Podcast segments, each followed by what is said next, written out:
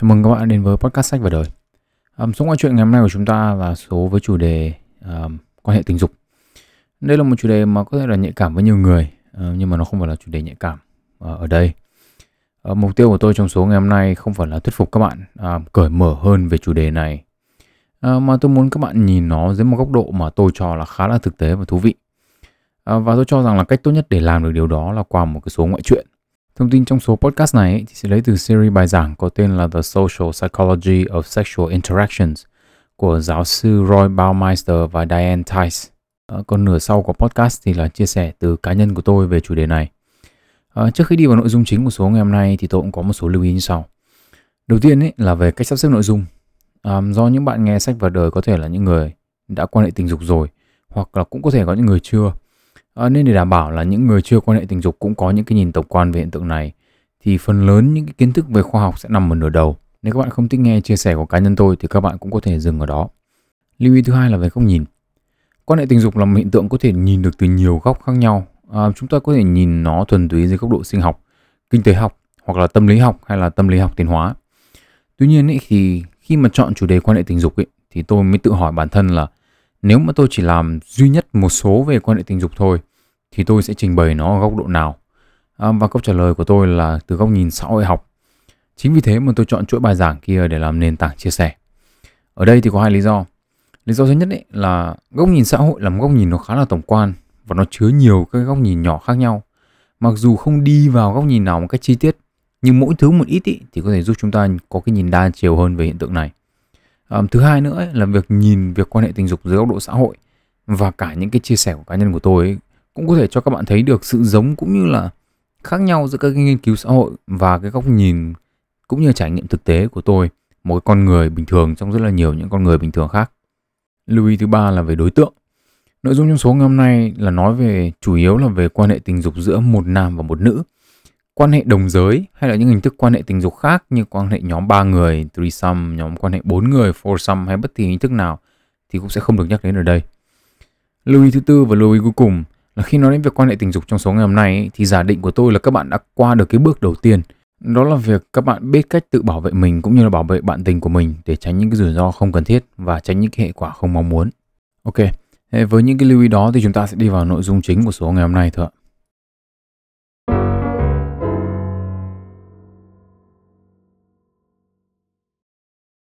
Giống như tất cả các số khác của sách và đời thì đầu tiên là chúng ta cần phải nói về định nghĩa. À, thế thì định nghĩa về việc quan hệ tình dục nghe thì nó buồn cười, nhưng mà trên thực tế thì nó không rõ ràng như các bạn nghĩ đâu. À, khi mà chúng ta sử dụng trong ngôn ngữ hàng ngày ấy, thì nhắc đến việc quan hệ tình dục ấy, thì có thể chúng ta nghĩ ngay đến hành động cụ thể đúng không ạ? Đấy là việc đưa dương vật vào trong âm đạo. Nhưng mà một điều cơ bản khác mà chúng ta cũng có thể nghĩ ngay đến đấy là việc quan hệ tình dục bằng miệng, tức là oral sex. Thì bản chất trong tên của nó đã có cụm quan hệ tình dục rồi đúng không ạ? Và nó chỉ bổ sung thêm hai chữ là bằng miệng thôi. À, vậy thì câu hỏi đặt ra là với định về mặt định nghĩa ấy, thì quan hệ tình dục bằng miệng có tính là quan hệ tình dục không? À, quan hệ tình dục qua đường hậu môn hay còn gọi là anal sex cũng là một hình thức quan hệ tình dục cần được nhắc đến. À, cụ thể thì đây là hình thức quan hệ tình dục giữa hai người đồng giới nam. Và câu hỏi được đặt ra là nó có được tính là quan hệ tình dục khi sử dụng trong quan hệ nam nữ hay không? Nghiên cứu thì chỉ ra rằng ở hai giới, việc định nghĩa quan hệ tình dục có xu hướng khác nhau.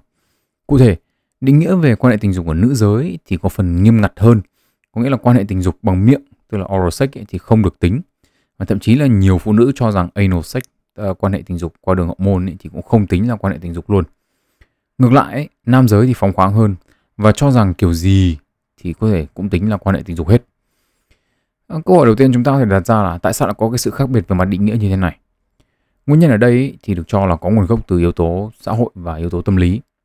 Cụ thể, trong xã hội ấy, thì một người đàn ông dễ được những người đàn ông khác ngưỡng mộ khi mà số người phụ nữ mà họ đã quan hệ lớn. Và điều này thì ngược lại ở phụ nữ. Phụ nữ mà có ít bạn tình hơn thì sẽ được tôn trọng và được ngưỡng mộ hơn. Chính vì thế, định nghĩa tình dục ở nam ấy thì có có thể là phóng khoáng hơn. Bởi vì khi mà phóng khoáng như thế thì số lượng bạn tình nó sẽ lớn hơn. Và định nghĩa ở phụ nữ thì nghiêm ngặt hơn ấy là vì như thế thì số lượng bạn tình nó sẽ nhỏ lại. Ở đây thì tôi cũng muốn bổ sung thêm một cái quan điểm cá nhân của mình. Mặc dù việc ngưỡng mộ những người đàn ông nhiều bạn tình ấy, và những người phụ nữ ít bạn tình là mặt bằng chung của xã hội nhưng mà như thế không có nghĩa là tất cả chúng ta phải theo cái tiêu chuẩn này À, đầu tiên tôi phải cần phải chỉ ra rằng là cái sự ngưỡng mộ này thì thường đến từ những người cùng giới tính với họ Ví dụ như việc một người đàn ông có nhiều bạn tình ấy, thì có thể nhận được sự ngưỡng mộ từ những người đàn ông khác, nhưng chưa chắc đã nhận được sự ngưỡng mộ của những người phụ nữ. Trong trường hợp những người phụ nữ có nhiều bạn tình ấy, thì có khi còn bị kỳ thị của cả phụ nữ lẫn đàn ông. à, tuy nhiên ấy, thì sự kỳ thị lớn nhất ấy, lại chủ yếu đến từ những người phụ nữ khác. Còn đàn ông thì có thể mồm bảo kỳ thị thôi chứ có khi họ cũng chẳng quan tâm. Nhiều người có khi còn xin số điện thoại. à, chúng ta sẽ nói đến nguyên nhân của hiện tượng này khi mà chúng nói chúng ta sẽ nói đến cái việc quan hệ tình dục dưới góc độ kinh tế học. Nhưng ở đây thì tôi xin phép đưa ra quan điểm cá nhân của mình là như này. Cái việc mà có nhiều hay là ít bạn tình ấy thì nó còn có thể phụ thuộc vào tính cách của từng người. Và nếu bạn nữ nào trong số những thính giả của sách và đời uh, thích hoặc đơn giản là đã từng có nhiều bạn tình trong cuộc sống ấy, thì có thể là các bạn không có sự ủng hộ của xã hội nhưng các bạn có sự ủng hộ của tôi. Um, đầu tiên ấy là cuộc đời các bạn như nào thì không ai ngoài kia biết được cả. Các bạn nghĩ là sao về cuộc sống chẳng ai hiểu. Thế nên tốt nhất là việc của các bạn thì các bạn cứ tốc tắc mà làm. Um, tuy nhiên ấy, lý do lớn hơn cả mà khiến tôi ủng hộ các bạn là do quan điểm riêng của tôi về quan hệ tình dục. Và chúng ta sẽ quay lại với điều này ở nửa sau của podcast. Um, tiếp theo khi mà chúng ta nói về những yếu tố khác trong việc của việc quan hệ tình dục giữa góc độ xã hội. Um, trước khi đi vào những yếu tố này thì tôi cũng phải nói là phần lớn những cái kết quả được nghiên cứu được đưa ra ấy là chủ yếu ở các nước phương Tây chứ không phải ở các nước châu Á. Tôi thì không rõ rằng là nó có đúng với chúng ta hay không hay là ở phương ở châu Á cũng có những cái điểm à, khác biệt. À, có thể một ngày nào đó nếu mà ai trả tiền thì thì, thì chắc là tôi cũng đi làm nghiên cứu cái món này đấy. Tôi thấy mấy cái món này nó thú vị hơn nhiều so với những nghiên cứu mà tôi đang phải làm. À, thế thì một trong những yếu tố đầu tiên chúng ta cần phải nói đến về quan hệ tình dục à, sau cái việc định nghĩa đấy là việc nó ảnh hưởng thế nào từ hai yếu tố là tự nhiên và môi trường. À, việc tách biệt ảnh hưởng của từng yếu tố này ra ấy, thì nó không hề đơn giản. À, vì chúng tương tác với nhau khá là chặt chẽ. Tuy nhiên ở đây ấy, thì chúng ta sẽ đi vào những yếu tố môi trường trước. Chúng ta sẽ cố gắng tách nó ra nhiều nhất có thể. Sau đó chúng ta sẽ đến với những yếu tố tự nhiên. À, nói một cách đơn giản nhất ấy, thì về mặt sinh học thì con người chúng ta chưa thay đổi mới trong khoảng vài nghìn năm đổ lại. À, nhưng những cái tiêu chuẩn về tình dục ở mặt xã hội ấy, thì cứ khoảng 150 năm lại thay đổi một lần. Nguyên nhân thì rất đơn giản trong lịch sử loài người ấy, thì luôn có những cái giai đoạn mà cái chuyện quan hệ tình dục nó khá là thoải mái. À, và điều này ấy, thì dẫn đến cái việc là lây lan những cái bệnh đặc thù mà lây nhiễm qua đường tình dục. Ví dụ như là chúng ta có cái nước Mỹ ở những năm 80 chẳng hạn khi mà quan hệ đồng tính nam nó phát triển mạnh và đi kèm theo đó là sự lây lan của căn bệnh thế kỷ HIV um, sự phát triển của bệnh dịch thì thường khiến con người chúng ta um, nói một cách dân dã đây là khép khép lại đấy. Và điều đó ấy, thì nó thúc đẩy sự phát triển của cái chế độ 11 um, tức là chúng ta có hiểu là chế độ một vợ một chồng hoặc là chế độ chỉ có một bạn tình thôi. Thế thì sau một thời gian mà xã hội ở vậy chán quá rồi bệnh dịch nó không lây lan nữa thì các thánh lại ra đường quẫy. Thế tức là lại một cái chu kỳ lại dịch bệnh và sau đó lại một vợ một chồng hoặc là một bạn tình. Thì cứ 150 năm nó lại có một cái chu kỳ kiểu như vậy một lần. Um, thế thì một trong những cái thay đổi về tiêu chuẩn tình dục mà được thay đổi trong khoảng 100 năm trở lại đây ấy, là cái việc quan hệ tình dục trước hôn nhân. Trước đây thì quan hệ tình dục chủ yếu là xảy ra sau hôn nhân. À, đương nhiên là việc quan hệ tình dục trước hôn nhân thì không phải là không có, nhưng mà nó là số ít. Thì bây giờ nó là một cái điều khá là phổ biến. Trong khoảng 50 năm trở lại đây ý, thì thời gian quan hệ tình dục nó lại sớm hơn một chút nữa. Có nghĩa là không cần phải vào hôn nhân ý, mà chỉ cần vào một cái mối quan hệ là có thể đã quan hệ tình dục được rồi. Và khoảng 10 năm trở lại đây ý, thì thời điểm quan hệ tình dục nó còn sớm hơn nữa. Đó là việc mà khi mà chúng ta thích một ai đó thì chúng ta sẽ quan hệ trước xem là có, có phù hợp để đi vào một cái mối quan hệ hay không ở đây thì tôi cũng phải nhắc lại một lần nữa là đây là những cái kết quả nghiên cứu ở các nước uh, phương Tây chủ yếu là Mỹ. Tôi cho rằng ở Việt Nam có thể có những cái trường hợp này tức là quan hệ uh, trước khi quan hệ tình dục trước khi đi vào mối quan hệ để xem có phù hợp để đi vào mối quan hệ không. Nhưng mà tôi cho rằng là cái điều này vẫn vẫn không phải là phổ biến. Uh, một trong những cái nguyên nhân khiến cho cái việc quan hệ tình dục mà có chiều hướng sớm lên ý, thì uh, là do đàn ông. Về cơ bản ý, thì những người đàn ông sẽ làm tất cả mọi thứ để có thể được quan hệ tình dục nếu mà cần phải ăn mặc đẹp ấy, thì họ sẽ ăn mặc đẹp. Nếu mà cần phải tốt ấy, thì họ sẽ tìm ra cái định nghĩa tốt đấy nó là cái gì và sẽ làm đúng như thế. Và thậm chí là nếu mà lấy phải lấy người phụ nữ đó làm vợ ấy, để được quan hệ tình dục ấy, thì họ cũng sẽ làm như thế luôn. À, và đương nhiên ấy, là trong thời hiện đại ấy, là nếu mà có phải làm ra ứng dụng điện thoại để được quan hệ thì họ cũng làm đúng không ạ? Tinder, Grindr các kiểu con đà điểu cũng từ đấy mà ra đấy. À, các bạn có thể nhìn được cái sự cạnh tranh giữa những người đàn ông với nhau như là một cái cuộc chạy đua vũ trang ấy tức là cần làm cái gì để quan hệ tình dục thì sẽ đua nhau làm. Và cái cuộc chạy đua vũ trang này ấy, thì theo thời gian nó sẽ đẩy cái thời điểm quan hệ tình dục trong mối quan hệ uh, lên sớm nhất có thể. Uh, nhưng mà ở chiều ngược lại ấy, thì nếu người đàn ông không cần phải làm gì cả cũng được ừ, cũng được quan hệ thì họ cũng sẽ chả làm cái gì cả. Uh, các bạn có thể đặt ra câu hỏi là thế tại sao đàn ông lại phải chạy đua để quan hệ tình dục? Thế thì để hiểu được cái câu hỏi này chúng ta cần phải đi vào lịch sử. Uh, trong lịch sử loài người ấy, thì các nhà khoa học đồng tình với nhau rằng chúng ta ấy tức là thế hệ con người bây giờ là truyền nhân của một số ít đàn ông thôi. Bởi vì số ít đàn ông này thì được quan hệ với rất nhiều phụ nữ. Còn phần nhiều đàn ông trong lịch sử là không được máy mò tí nào cả. À, các bạn có thể nhìn thấy hiện tượng này ở những cái vua chúa ngày xưa đúng không? Tức là chúng ta có hiện tượng là đa thê đa thiếp hoặc là như kiểu thành cát tứ hãn chẳng hạn thì có một số tài liệu cho rằng là ông có làm hơn một nghìn phụ nữ mang thai. À, trên thực tế thì hiện tượng này cũng được tìm thấy các loài động vật khác nhau chứ không đơn thuần chỉ tìm thấy ở loài người. À, ở đây thì các nhà khoa học đồng ý với nhau rằng nếu tính về số lượng ấy, thì tổ tiên của chúng ta ấy, thì có khoảng 1 phần 3 là nam giới và 2 phần 3 là nữ giới. Thế thì về cơ bản là tỷ số không đồng đều đúng không ạ? Tức là nếu bây giờ chúng ta nghĩ đơn giản thôi, nếu bây giờ lấy vợ lấy chồng ấy thì nó tỷ lệ là 50 50 đúng không? Cần phải đẻ con thì một nam một nữ. Nhưng mà trên thực tế thì tỷ lệ nó là 1 phần 3 nam giới và 2 phần 3 nữ giới. Có nghĩa là chỉ có một số ít đàn ông ấy thì được quan hệ tình dục và dẫn đến là mang thai với những người phụ nữ thôi. Còn lại phần lớn đàn ông là chả được làm cái gì cả. Được chưa? Tức là phần trên thực tế mà nói thì phần nhiều những người đàn ông đã từng sống trong lịch sử loài người ấy, thì không để lại dấu gen của họ trong vốn gen loài người hiện tại. Đấy, tức là nghe thế thì các bạn có thể hiểu đúng không? Tức là cuộc sống của một thằng đàn ông là cạnh tranh rất là khổ sở. Thế nhưng mấy cái ông mà mà mà châu Á tóc đen da vàng ấy, thì lại chỉ nhăm nhăm nhăm nhăm là đẻ cho bằng được thằng con trai rồi. Đấy, tức là nếu mà nhìn dưới góc độ cạnh tranh sinh học và góc độ kinh tế học ấy thì tôi đánh giá đây là nước cờ đi vào lòng đất. à, các câu hỏi mà các bạn có thể hỏi là góc độ cạnh tranh sinh học thì rõ ràng rồi đúng không ạ? Số ít đàn ông thì được quan hệ với nhiều phụ nữ và phần nhiều đàn ông thì là chỉ đứng nhìn thôi. Thế thì góc độ kinh tế học thì thế nào? Mà lại cái việc mong muốn đẻ bằng được một thằng con trai là mất cân bằng uh, giới tính thì là nước đi sai. Thì, thì chúng ta chỉ cần đến cái nguyên nguyên lý kinh tế cơ bản thôi. Tức là trong kinh tế thì bên nào ít quan tâm đến cái được trao đổi hơn thì bên đó có nhiều quyền lực hơn. Đàn ông sẵn sàng làm đủ thứ để được quan hệ tình dục và như thế thì phụ nữ là sẽ nắm nhiều quyền hơn um, cái này thì trước khi nghe chuỗi bài giảng này vài năm ấy, thì tôi cũng đã từng giải thích cho bạn tôi um, cũng là một là một người phụ nữ và tôi cũng nói bạn ấy rằng là con gái ở một cái lứa tuổi, một lứa tuổi nhất định ấy, thì có rất là nhiều quyền lực và trong môi trường thuận lợi ấy, thì là có thể chọn người yêu như kiểu đi chợ ấy. Um, đây đây cũng là lý do vì sao mà nếu mà chúng ta nghĩ đến cái việc là dưới góc độ kinh tế học đúng không? thì chúng ta rõ ràng là đẻ con gái là có lợi hơn nhưng con gái nó có nhiều quyền lực thế cơ mà. Mấy ông đàn ông thì có cái gì đâu. Thế thì ở đây thì là chúng ta, chúng ta nhìn một góc độ khác đi một chút ý, thì chúng ta có thể hiểu rằng là tình dục ý, là một loại tài nguyên của người phụ nữ. Họ cho đàn ông lúc nào thì người đàn ông có được lúc đó. Và chính vì đây là một cái nguyên tài nguyên mà thằng nào cũng muốn đâm ra phụ nữ có rất là nhiều quyền lực. À, các bạn có thể nghĩ nó nhiều tiền chẳng hạn? Có ai có rất nhiều tiền tôi cũng thích tiền bạn thích tiền thằng nào có nhiều tiền mà nó còn cho đi thì chả thích thì đây là một trong những yếu tố rất là quan trọng giúp chúng ta giải thích được nhiều hiện tượng xung quanh à, của cái việc quan hệ tình dục này. Đầu tiên ấy là nếu chúng ta muốn nhìn nhận việc quan hệ tình dục như là một cái sự trao đổi thì bên bán tức là người phụ nữ mong muốn giá của nó càng cao càng tốt. Còn ở chiều ngược lại, người mua ấy, tức là người đàn ông ấy thì lại mong muốn là giá của nó càng rẻ càng tốt. Đúng không ạ? Khi mà chúng ta đi bán hàng, chúng ta bán một cái đồ gì ấy của chúng ta, chúng ta luôn muốn là nó bán càng nhiều tiền càng tốt.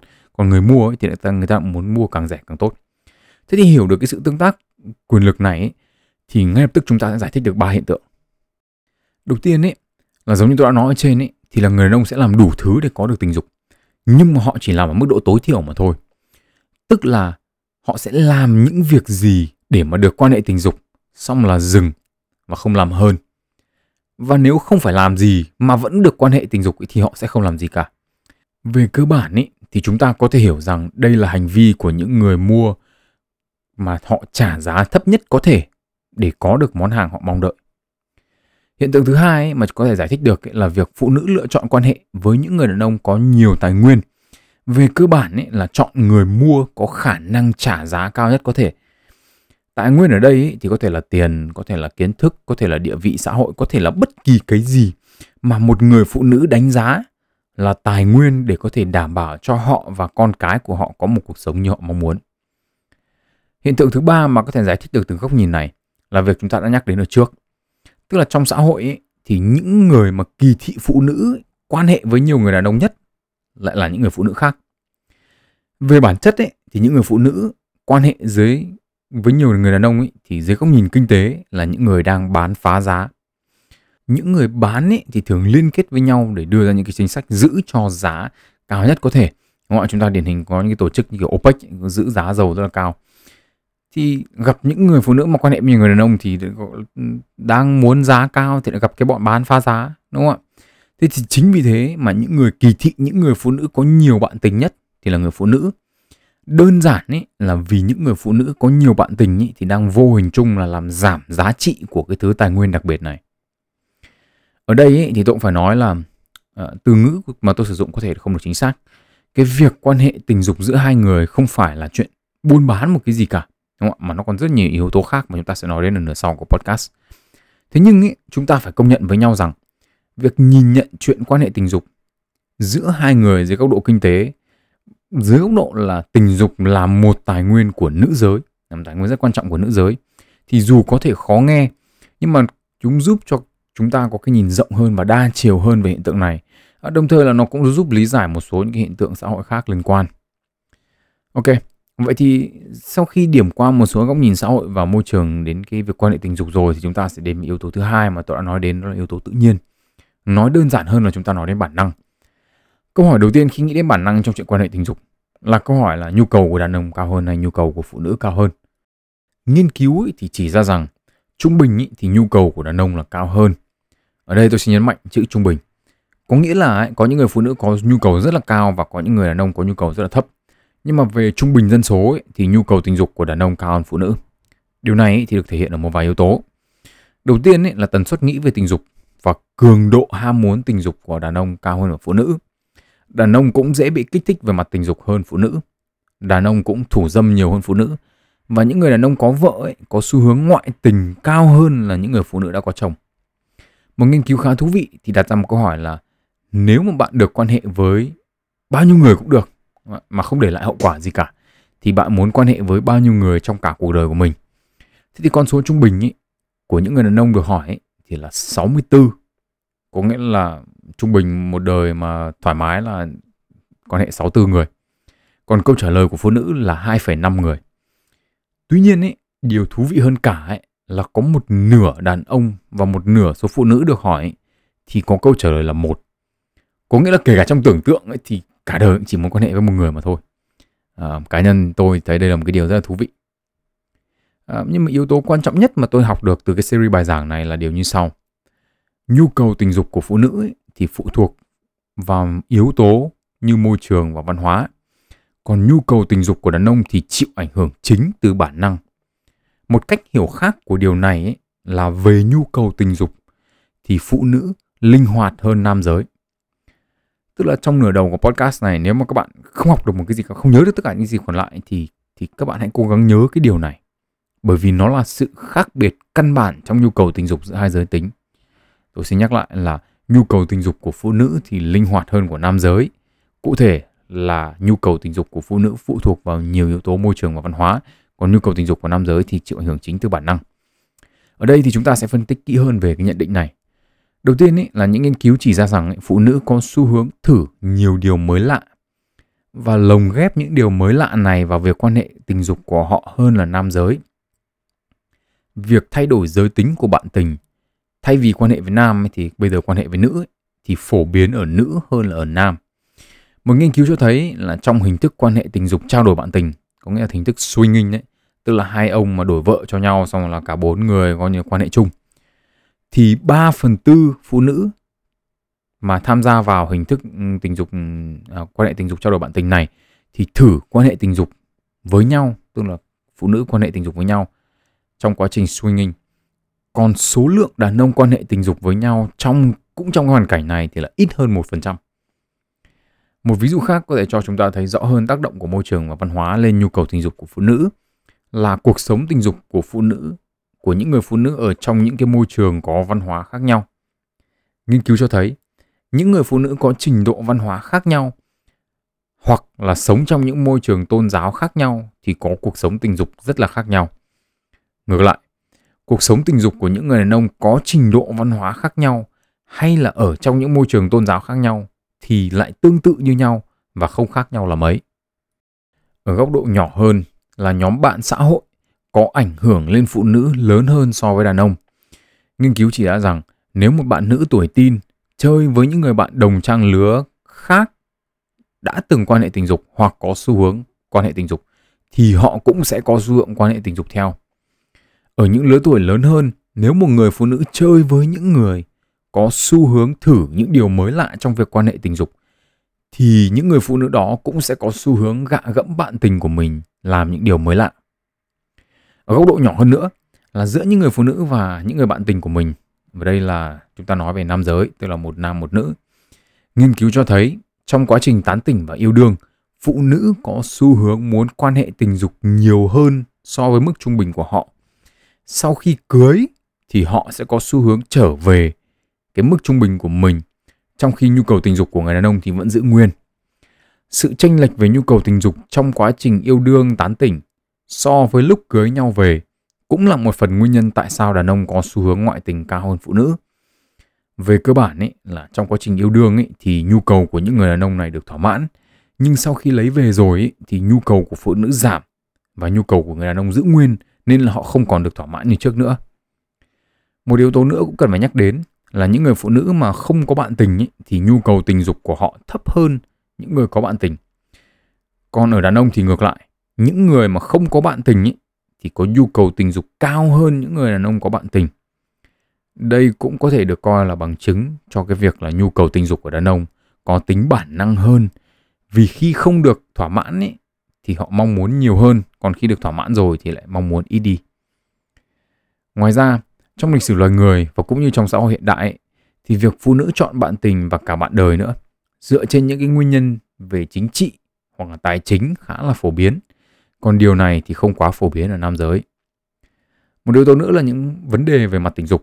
Những vấn đề về mặt tình dục ở nam giới thì thường sẽ biến mất với những cái giải pháp chung về mặt sức khỏe. Ví dụ như là không lên được thì làm viên rocket một giờ chẳng hạn. Ví dụ thế. À, còn những vấn đề về tình dục của nữ giới thì lại thường có liên quan đến sức khỏe về mặt tâm lý. À, giải quyết được vấn đề về mặt tâm lý thì thường là những vấn đề tình dục cũng biến mất theo và ở phụ nữ. Thế thì chốt hạn là nhu cầu tình dục của nam giới thì gần như là cố định sau quá trình dậy thì. Còn nhu cầu tình dục của nữ giới thì lại khá linh hoạt, có thể thay đổi cho phù hợp với môi trường. Tuy nhiên ấy, ở bản năng làm bố mẹ thì điều này lại ngược lại bản năng làm mẹ là một yếu tố gần như cố định và rất là mạnh mẽ ở nữ thì bản năng làm bố ấy lại thay đổi dựa trên các yếu tố về mặt xã hội và môi trường. Tuy nhiên đây không phải là chủ điểm liên quan đến số podcast ngày hôm nay nên là chúng ta sẽ dừng ở đây. Ok, vậy thì chúng ta sẽ đi đã đi qua được nửa đầu của podcast rồi. Trong nửa sau này thì chúng ta sẽ nói kỹ hơn về việc quan hệ tình dục giữa hai con người, một nam và một nữ và những cái bài học tôi rút ra từ chính kinh nghiệm của mình.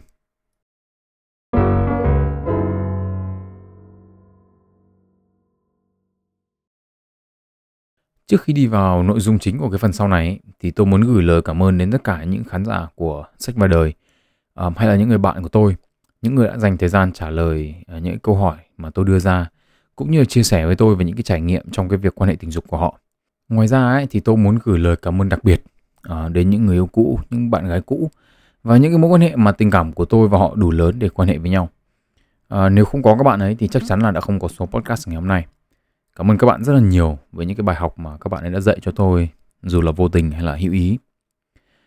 Thế thì ở đầu podcast ấy, tôi có nói với các bạn rằng tôi ủng hộ việc những bạn nữ thích hoặc là đã từng có nhiều bạn tình kể cả khi mà xã hội không ủng hộ các bạn. Và tôi có nói rằng sự ủng hộ đó đến từ một quan điểm của tôi về về về tình dục. Với tôi ấy, thì quan hệ tình dục là một công cụ có hai tác dụng chính. Một là để hiểu bản thân mình hơn và hai là để kết nối mình với một người khác. Việc gọi tình dục là một cái công cụ ấy, thì nghe có vẻ như là hơi thực dụng và nó sẽ làm mất đi ý nghĩa của nó. Nhưng tôi cho rằng việc gọi nó là một công cụ không những không làm mất đi ý nghĩa của nó, mà còn khiến cho các bạn vừa nhìn nó một cách thực tế hơn, vừa khiến cái hành động này mang nhiều ý nghĩa hơn trong cuộc sống, chứ nó không chỉ đơn thuần là có những ý nghĩa về mặt cảm xúc. Đầu tiên ý, để hiểu được hai tác dụng chính của việc quan hệ tình dục mà tôi vừa nhắc đến ý, thì chúng ta có thể làm một cái phép so sánh. Cụ thể ở đây ý, thì tôi sẽ so sánh tình dục với tình yêu. Mặc dù chúng ta có thể nói tình dục với tình yêu là hai mặt của một đồng xu và không thể tách rời nhau ra, nhưng cũng chính vì chúng là hai mặt của một đồng xu ấy, mà chúng có rất là nhiều điểm chung. Trong số ngoại truyện về yêu thì tôi có nói rằng với tôi ý, yêu là một quá trình từ cảm nắng một ai đó, làm quen, tìm hiểu, tán tỉnh và rồi thích nghi với người kia. Việc quan hệ tình dục với một ai đó cũng tương tự như thế và nó cần thời gian để phát triển. Có lẽ hay nhất ở đây là chia sẻ của một người bạn của tôi về quan hệ tình dục. Bạn ấy có nói là những cái lần quan hệ đầu tiên của bạn ấy với bạn gái cũ nó khá là gượng gạo và nó đi theo một cái, cái, cái quy trình nhất định. Tức là làm A trước, xong rồi đến B và cuối cùng là làm C. Chỉ đến khi nào quen với cơ thể nhau rồi thì mới thoải mái hơn và việc quan hệ mới có những cái sự linh hoạt nhất định. Tương tự như thế, à, bạn gần nhất mà tôi quan hệ thì cũng có nói rằng là hai lần đầu tiên của bọn tôi thì nó cũng bình thường thôi. À, tôi thì đoán hai lần đấy trải nghiệm của bạn ấy rất là tệ, nhưng mà bạn ấy nói giảm nói tránh. À, nhưng mà sau đó ấy, thì bạn ấy cũng nói rằng là trải nghiệm của bạn ấy cũng tốt lên. À, trải nghiệm này của tôi cũng như người bạn của tôi ấy, thì nó không phải là ngoại lệ. Nghiên cứu thì cũng chỉ ra rằng là với thời gian thì việc quan hệ tình dục giữa hai người trở nên linh hoạt hơn và cả hai người ấy thì được trải nghiệm nhiều hơn. Điều này thể hiện rõ nhất ở cái việc đấy là các nhà khoa học ấy thì tìm ra rằng là mối quan hệ mà càng kéo dài ấy, thì tỷ lệ lên đỉnh của phụ nữ càng tăng. Ở đây tôi nhấn mạnh là mối quan hệ là đây là cái mối quan hệ tương quan chứ không phải là mối quan hệ hệ quả. Có nghĩa là không phải cứ quan hệ với nhau nhiều là phụ nữ lên đỉnh nhiều hơn đâu nhé. À, vậy thì câu hỏi các bạn đặt ra có thể là cái gì khiến phụ nữ lên đỉnh nhiều hơn?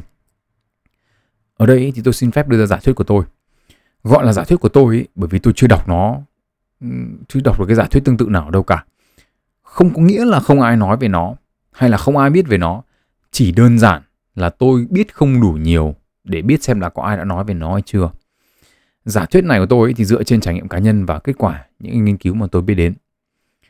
Um, trước khi đi vào giả thuyết này thì chúng ta sẽ nói qua một chút về việc lên đỉnh của đàn ông để chúng ta có cái so sánh và có chúng ta hiểu về cái sự khác biệt. Về bản chất ấy, thì việc lên đỉnh của đàn ông ấy rất là đơn giản và dễ dự đoán. Vì lần nào nó cũng như lần nào đúng không ạ?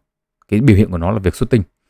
Việc xuất tinh ở đàn ông ấy thì thường là kết quả của một quá trình kích thích bộ phận sinh dục và kích thích đủ thì lên đỉnh và xuất tinh. Rất là đơn giản. Ở phụ nữ thì khác. Một trong những dấu hiệu mà một người đàn ông có thể đánh giá người phụ nữ bị kích thích về mặt tình dục là việc tiết ra dịch bôi trơn âm đạo. Trong nhiều trường hợp ấy, thì đây là một kỹ hiểu đúng, nhưng mà nó không đủ. Về mặt tiến hóa ấy, thì dịch bôi trơn âm đạo là để bảo vệ người phụ nữ và làm cho tinh trùng dễ dàng di chuyển hơn, tạo điều kiện thuận lợi cho việc thụ tinh. Nghiên cứu cũng cho thấy là rất nhiều người phụ nữ ấy, khi mà trả lời câu hỏi khảo sát hoặc là đo hoạt động não khi mà âm đạo được bôi trơn ấy thì cũng cho thấy là họ không có dấu hiệu bị kích thích về mặt tình dục. Hoặc là nếu có thì rất là ít. Điều này ấy, cộng với cả những cái trải nghiệm cá nhân của tôi ấy, thì tôi đưa ra giả thuyết rằng ấy, là phụ nữ có hai kiểu lên đỉnh khác nhau. Và hai kiểu này ấy, thì dựa trên điều kiện cần và đủ ở ba yếu tố. Sự kích thích bộ phận sinh dục, ham muốn tình dục và cảm xúc. Các bạn có thể cho rằng việc kích thích bộ phận sinh dục và ham muốn tình dục thì đi kèm với nhau, nhưng mà trên thực tế thì không phải như vậy. Hai yếu tố này không có mối quan hệ hai chiều. Khi mà có ham muốn tình dục ý, thì đúng là bộ phận sinh dục của nữ được kích thích để bôi trơn. Nhưng bộ phận sinh dục phụ nữ bôi trơn không có nghĩa là họ đang ham muốn tình dục. Đây là một trong những hiểu lầm cơ bản của nam giới và họ cho rằng việc bộ phận sinh dục nữ khi được bôi trơn có nghĩa là người con gái đang thích. Điều này là hoàn toàn sai ví dụ cụ thể là trong những trường hợp hiếp dâm trong những trường hợp hiếp dâm ấy thì kẻ thù ác luôn cho rằng khi mà âm đạo người phụ nữ được bôi trơn có nghĩa là họ đang thích đây là một sai lầm Giống như tôi đã nói, việc bôi trơn âm đạo là cơ chế sinh học để bảo vệ người phụ nữ, chứ nó không phải là dấu hiệu cho thấy họ đang thích trải nghiệm này. Tôi phải nhắc lại một lần nữa để cho tất cả những người đàn ông nghe podcast của tôi hiểu rõ. Đấy là việc bôi trơn âm đạo là cơ chế về mặt sinh học để bảo vệ người phụ nữ. Chỉ khi nào có một trong hai điều kiện còn lại thì mới là người phụ nữ đồng tình với việc quan hệ với các bạn. Đừng có vin vào cái cớ âm đạo bôi trơn để cho rằng là mình muốn làm cái gì thì mình làm. Cả hai yếu tố còn lại đều là yếu tố về mặt tâm lý. Đầu tiên là ham muốn tình dục. À, nghiêm túc mà nói thì tôi cũng không rõ là khi nào người phụ nữ có ham muốn tình dục. Khả năng đọc những tín hiệu mà không phải là ngôn ngữ đến từ các chị em của tôi nó rất là kém. Thế nên là mà tôi cho rằng là đàn ông là kém nói chung thế nên là tốt nhất ấy thì khi nào mà chắc cốp tức là chắc cốp là được sự đồng ý của người kia rồi ấy, thì chúng ta mới đưa ra kết luận là họ có muốn hay không nhưng mà chỉ cần yếu tố này thôi, có nghĩa là ham muốn tình dục cộng thêm yếu tố kích thích bộ phận sinh dục thì là phụ nữ có thể lên đỉnh mà không cần phải có quá nhiều cảm xúc với bạn tình. Ở đây thì tôi có hai ví dụ. Một là phim sách và hai là việc thủ dâm ở nữ việc lên đỉnh trong các phim sách hay thông qua thủ dâm ấy thì đều đến từ sự kích thích bộ phận sinh dục cũng như ham muốn tình dục chứ không hề có yếu tố cảm xúc với bạn tình. Tức là trong trường hợp mà thủ dâm ấy thì là không có bạn tình luôn, đúng không ạ?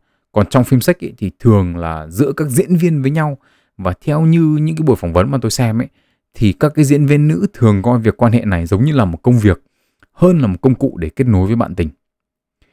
À, một trong những người bạn mà tôi à, mà tôi hỏi ấy, thì cũng đã từng quan hệ với một người mà bạn ấy không có cảm xúc dưới góc độ là thuần túy là về mặt tình dục thôi. À, và bạn ấy cũng nói là có cái trải nghiệm rất là tốt, vẫn lên đỉnh. Nhưng nếu cho bạn ấy quan hệ như thế một lần nữa, có nghĩa là việc quan hệ tình dục này ở đây chỉ có hai yếu tố thôi, đấy là kích thích bộ phận sinh dục và ham muốn tình dục, nhưng không có yếu tố cảm xúc thì bạn ấy sẽ không làm lần thứ hai. Và ở đây ý, thì chúng ta có cái sự phân biệt giữa hai kiểu lên đỉnh mà tôi nhắc đến. Một kiểu lên đỉnh là có hai yếu tố, kích thích bộ phận sinh dục và ham muốn tình dục. Và kiểu thứ hai ấy, là có đủ cả ba yếu tố, kích thích bộ phận sinh dục, ham muốn tình dục và cảm xúc với bạn tình. Ở đây thì tôi cũng phải nói thật là tôi không phải là phụ nữ. À, rõ ràng rồi đúng không ạ? Nên là tôi không thể nói được với các bạn rằng là chính xác hai kiểu này thì nó khác nhau ở chỗ nào nhưng có vẻ như kết quả nghiên cứu tôi được đọc cũng như là trải nghiệm cá nhân của tôi và những gì tôi nghe được những người bạn tôi nói thì có vẻ như hai kiểu lên đỉnh này là khác nhau và yếu tố có cảm xúc với bạn tình của mình này có vẻ như là nó khiến cho cái việc quan hệ tình dục nói chung cũng như là cái việc lên đỉnh nói riêng nó trở thành một cái trải nghiệm tốt hơn rất nhiều cho các bạn nữ. Nhưng mà một lần nữa tôi phải nhấn mạnh là tôi không phải là con gái đâm là tôi cũng chỉ đưa ra giả thuyết như vậy được thôi. Ở đây thì tôi có một cái hiện tượng mà tôi thấy ở nam giới nó cũng tương tự như vậy nhưng mà tôi chưa đủ dữ liệu để đưa ra giả thuyết cho nó. À, đầu tiên là tôi thấy ở bản chính bản thân mình đã. Đấy là việc mà tôi mà thích ai ấy, thì khi thủ dâm là tôi không bao giờ tưởng tượng mình quan hệ với người đó cả. Tôi thấy hiện tượng này à, nhưng mà tôi không nghĩ gì nhiều hơn. Tuy nhiên ấy, thì cách đây vài tuần tôi có thấy trên reddit có một cái post nói về cái vấn đề này. À, trong đó ấy, thì câu chủ đề của nó là con trai không bao giờ thủ dâm mà tưởng tượng đến người mình thích cả. Thì cái lúc đấy tôi thấy cái câu đấy là được khoảng 10.000 lượt like. Và cái comment đứng đầu của nó ấy, à, tôi dịch ở đây tôi dịch nôm na đấy là tôi không dám làm hỏng hình ảnh của cô ấy với hành vi tự sướng đáng ghê tởm của tôi và cái câu comment này thì được khoảng à, 4,5 nghìn lượt like. Cá nhân tôi sau khi đọc xong comment này thì tôi thấy nó cũng đúng với mình. Ở đây ấy, thì tôi cho rằng có thể chỉ là có thể thôi nhé việc lên đỉnh của nam giới cũng có thể có yếu tố cảm xúc với bạn tình. Tức là có thể rằng là cái việc quan hệ tình dục với người mình thích có thể khiến cho việc lên đỉnh của nam giới hoặc là cái trải nghiệm uh, tình dục của nam giới à, uh, nói một cách dân dã đây là sướng hơn so với cái việc là quan hệ và lên đỉnh với người mà mình không có cảm xúc. Tuy nhiên, có thể sự chênh lệch này quá nhỏ và khó xác định. À, với sự đa dạng về cảm xúc cũng như là tính cách ấy, thì cái sự chênh lệch này có thể là không không thể mà xác định được thông qua nghiên cứu. Nhưng điều này là hoàn toàn có thể tôi nghi ngờ rằng ấy, với những người nhiều cảm xúc hoặc là nhạy cảm hơn ấy, thì có thể sự chênh lệch này là khá lớn. À, cá nhân tôi thì tôi chưa quan hệ với người mà mình không có cảm tình bao giờ mà tôi không biết là nó khác khác nhau cái gì hay không. Nhưng mà tôi cho rằng là ở đây có thể có. Thế thì ở đây mấy ông con trai thì có thể hỏi là nếu bây giờ đủ ba yếu tố như thế đúng không ạ thì có thể làm thế nào để làm cho phụ nữ lên đỉnh? Câu trả lời là cuộc đời nó không đơn giản như thế. Nói một cách dân dã hơn ấy thì là phụ nữ không đơn giản như thế. Nghiên cứu chỉ ra rằng ấy là mục tiêu của cái đàn ông ấy trong việc quan hệ tình dục là lên đỉnh. Tức là các ông thì đồng nhất với nhau về quan điểm này đúng không ạ? Tao cứ phải sướng cái đã. Thế nhưng mà phụ nữ thì không. Vì là cuộc sống của đàn ông ấy nó chưa đủ phức tạp. Nên là mục đích của phụ nữ có vẻ như khá đa dạng trong việc quan hệ tình dục. Và mục đích này ấy, thì phụ thuộc vào yếu tố văn cảnh. Có những lúc quan hệ ấy, thì phụ nữ muốn lên đỉnh nhưng cũng có những lúc ấy, phụ nữ chỉ muốn có những cảm xúc nhất định trong việc quan hệ mà thôi quan hệ nhẹ nhàng không cầu kỳ ôm ấp và chạm vào nhau là chính. Về cơ bản ấy thì quá trình quan hệ tình dục được chia làm 4 giai đoạn. Um, giai đoạn hưng phấn rồi đến giai đoạn cao nguyên giai đoạn cực khoái tức là giai đoạn lên đỉnh ấy và cuối cùng là giai đoạn phân giải. Um, tôi thì không đi sâu vào những cái chu kỳ này vì nó sẽ hơi lạc đề. Um, nhưng mà đôi khi ấy, là mục đích của những người phụ nữ ấy là chỉ muốn đến chu kỳ cao nguyên thôi. Có nghĩa là không cần phải sang giai đoạn cực khoái. Có nghĩa là họ không cần phải lên đỉnh luôn sau đó là họ muốn đến giai đoạn phân giải và coi như là hai đứa nằm ôm nhau cho nó phê à, đến đoạn này thì các anh con trai có thể hỏi là thế, thế tóm lại là bây giờ như nào muốn gì nói một câu thôi để còn biết Ở đây ý, thì tôi cho rằng ấy, cái việc so sánh giữa tình yêu và tình dục dưới dạng một quá trình là điều cần thiết để trả lời cho câu hỏi này. Trong giai đoạn đầu của mối quan hệ ấy, thì tìm hiểu là một điều cần thiết. Tìm hiểu để xem người kia là người thế nào, có phù hợp với mình hay không. Trong tình dục thì cũng tương tự như vậy. Những lần đầu tiên ý, thì chúng ta sẽ dò dẫm, chúng ta mỏ mẫm. Có thể là nó sẽ gượng gạo và nó sẽ cứng nhắc một vài lần đầu.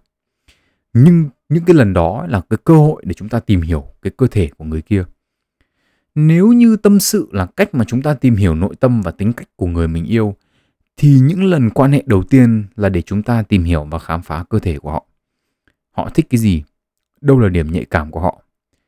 Kinh nghiệm của tôi cho thấy rằng có thể cùng một điểm là nhạy cảm của nhiều người, nhưng mà người thì thích được kích thích kiểu này và có người thì thích được kích thích kiểu kia. Hoặc là cùng một người nhưng mà lúc thì thích được kích thích kiểu này và lúc thì thích được kích thích kiểu khác. Um, có chỗ thì được thích muốn được kích thích bằng tay, có chỗ thì được muốn được kích thích bằng lưỡi cái việc mà chúng ta tìm hiểu cơ thể của người kia ấy là một điều tối cần thiết trong những lần đầu quan hệ nhưng mà tìm hiểu thì nó chỉ là bước một thôi. Bước hai là chúng ta cần phải giao tiếp với nhau những gì mà chúng ta vừa tìm hiểu được. Em có thích cái này không? Anh có thích cái kia không? Anh làm như thế đã được chưa? Có thể cải thiện như thế nào? Em làm thế có được không? Vân vân và vân vân. Nếu lời khuyên cho những căng thẳng trong tình yêu là giao tiếp thẳng thắn với nhau về những khúc mắc hay những điều chưa hài lòng thì những lời khuyên đó cũng có thể áp dụng cho tình dục để chúng ta có những cái trải nghiệm tốt hơn với nhau. Và việc tìm hiểu, giao tiếp và trao đổi này tôi cho rằng quan trọng hơn rất là nhiều cái việc là cứ chăm chăm đi tìm cách để làm cho người kia lên đỉnh. Ở đây ý, thì tôi cũng xin phép nhắc lại quan điểm của mình về tình dục. Quan hệ tình dục là một công cụ để chúng ta kết nối với bạn tình của mình. Vì đơn giản là chúng ta có thể sử dụng nó để hiểu về cơ thể của người kia nếu tình yêu ấy là sự tương đồng và gắn kết về mặt tinh thần thì tình dục ấy là sự tương đồng và gắn kết về mặt thể xác. Chúng ta cần phải có cả hai để có thể kết nối với nhau một cách hoàn chỉnh. Chính vì thế, quan điểm của tôi về tình dục thì cũng như tình yêu thôi. Cả hai đều cần có thời gian để phát triển. Vì chúng ta cần có thời gian để hiểu nhau cả về thể xác lẫn tinh thần. Ở đây ý, thì tôi cũng muốn nhắc lại về việc những người phụ nữ có nhiều bạn tình. Bản chất, việc quan hệ với nhiều người có thể được nhìn nhận giống như là việc yêu nhiều người vậy và đôi khi điều đó không nói lên đạo đức hay là nói lên bất kỳ điều gì về con người của họ mà chỉ đơn giản ấy là họ đang trong quá trình tìm hiểu về chính bản thân họ mà thôi. Tôi cũng là người như thế. Mỗi một cái mối quan hệ mà tôi đã trải qua thì tôi học thêm được một chút về bản thân mình.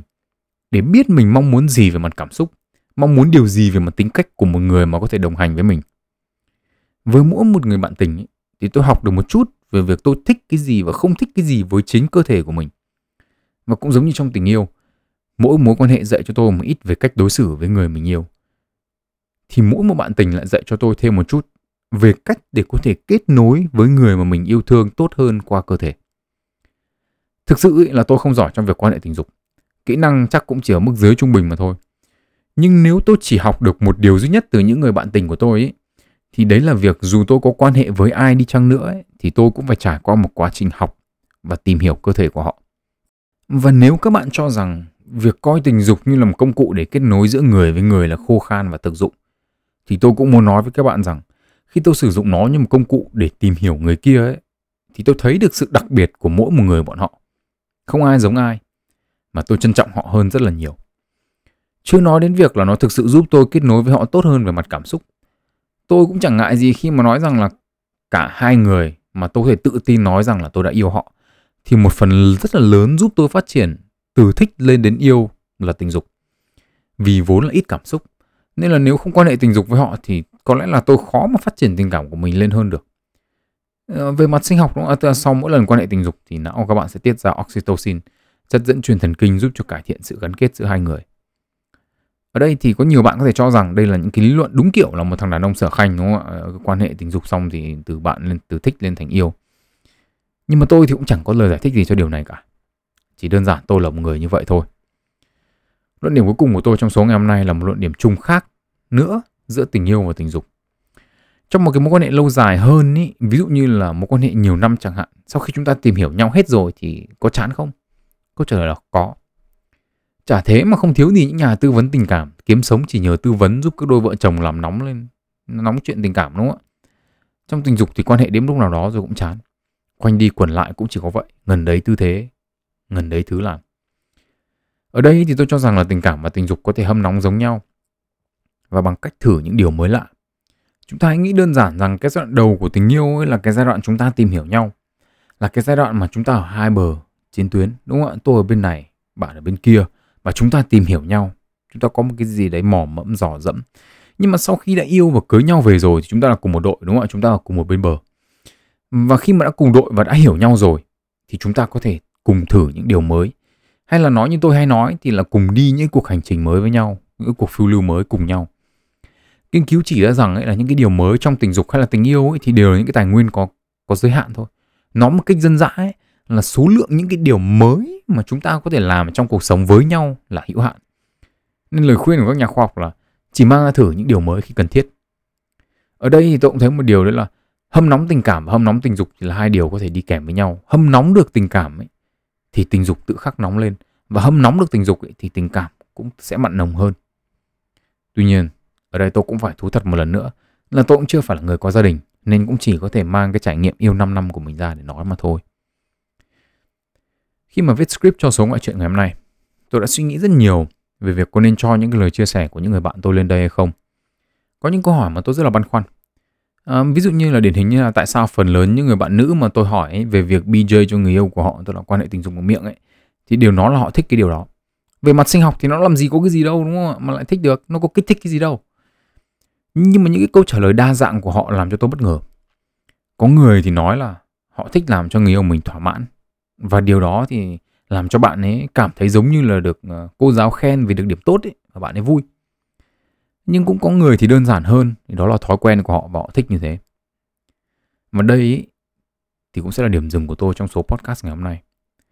Tôi dừng ở đây không phải là vì tôi không muốn chia sẻ với các bạn những gì tôi học được, hay là những người bạn của tôi chia sẻ những cái gì với tôi mà tôi dừng ở đây ý, vì tôi chỉ viết câu chuyện đến đây mà thôi. Phần còn lại là nhiệm vụ của các bạn. Các bạn hãy dành thời gian để tìm hiểu về bạn tình của mình. Hãy bỏ qua những cái ngại ngùng. Chúng ta mạnh dạn hơn, chúng ta giao tiếp để xem bạn tình của mình mong muốn cái điều gì. Họ thích cái gì, bạn thích cái gì, các bạn cùng nhau thích điều gì, các bạn thích làm gì cùng với nhau. Các bạn ngại ngùng với xã hội khi nói về chủ đề tình dục cũng được. Các bạn ngại ngùng khi nghe tôi nói về chủ đề tình dục cũng được. Nhưng mà đừng ngại ngùng với bạn tình của mình. Bởi vì quan hệ tình dục ấy, là một trong những công cụ để kết nối tốt nhất mà chúng ta có. Chào mừng các bạn đã đến với podcast sách và đời. Tên tôi là nguyễn tiến đạo hẹn gặp lại các bạn ở những số lần sau.